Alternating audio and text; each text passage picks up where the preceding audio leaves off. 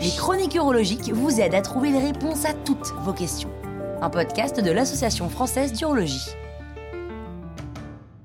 Le cancer du rein, est-ce que c'est grave, docteur? Le cancer du rein, c'est 15 000 nouveaux cas par an et à peu près 6 000 décès. C'est pas une maladie à prendre à la légère donc, mais c'est un cancer asymptomatique, c'est-à-dire qu'on peut vivre avec sans le savoir, sans qu'il y ait de signes extérieurs qui peuvent nous alerter.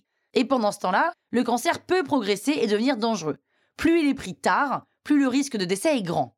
Voilà tout ce qu'il faut savoir pour le diagnostiquer, ce cancer du rein, et le traiter à temps. D'abord, un petit rappel anatomique et physiologique. Le rein, ou plutôt les reins, parce qu'on en a deux, sont des organes situés sous les côtes et qui mesurent 12 cm en longueur et 6 cm en largeur, avec une épaisseur de 3 cm. Et ils servent principalement à filtrer le sang et à fabriquer l'urine. Lorsqu'on détecte une tumeur sur un rein, ce qu'on va faire dépend en partie de la taille de la tumeur.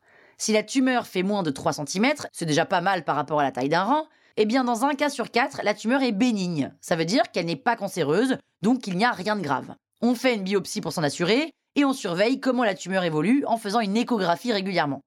À ce stade, il n'y a pas de danger parce que les tumeurs mettent beaucoup de temps à se développer. En revanche, si la tumeur est cancéreuse, mais qu'elle ne dépasse pas 4 cm, on va alors pratiquer une intervention chirurgicale pour la retirer ou la brûler. Bon, mais les choses prennent une autre tournure si la tumeur est plus grosse.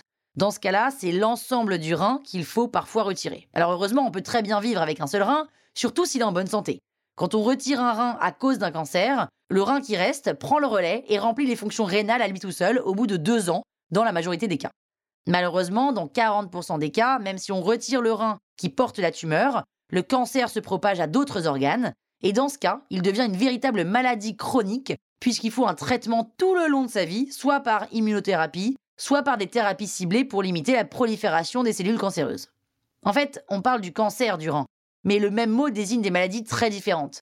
Dans un cas, une intervention chirurgicale est nécessaire pour retirer la tumeur ou le rein, mais on continue à vivre normalement.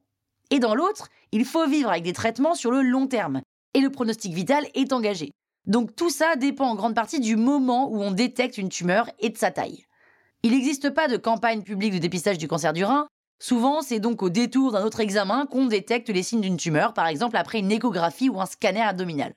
Mais on ne panique pas parce que les tumeurs, elles grossissent très très lentement. C'est un peu la bonne nouvelle. Donc si la tumeur qu'on détecte requiert une intervention, il n'est pas nécessaire d'opérer en urgence. Il est même plus important de planifier l'intervention pour qu'elle se fasse correctement plutôt que de la faire dans la précipitation. Généralement, il faut compter 6 à 8 semaines entre la détection d'une tumeur et l'intervention chirurgicale, et ça pose aucun problème. Ensuite, ce sont les analyses qu'on pratique après l'intervention qui vont déterminer s'il y a lieu de suivre un traitement ou si une surveillance régulière suffit.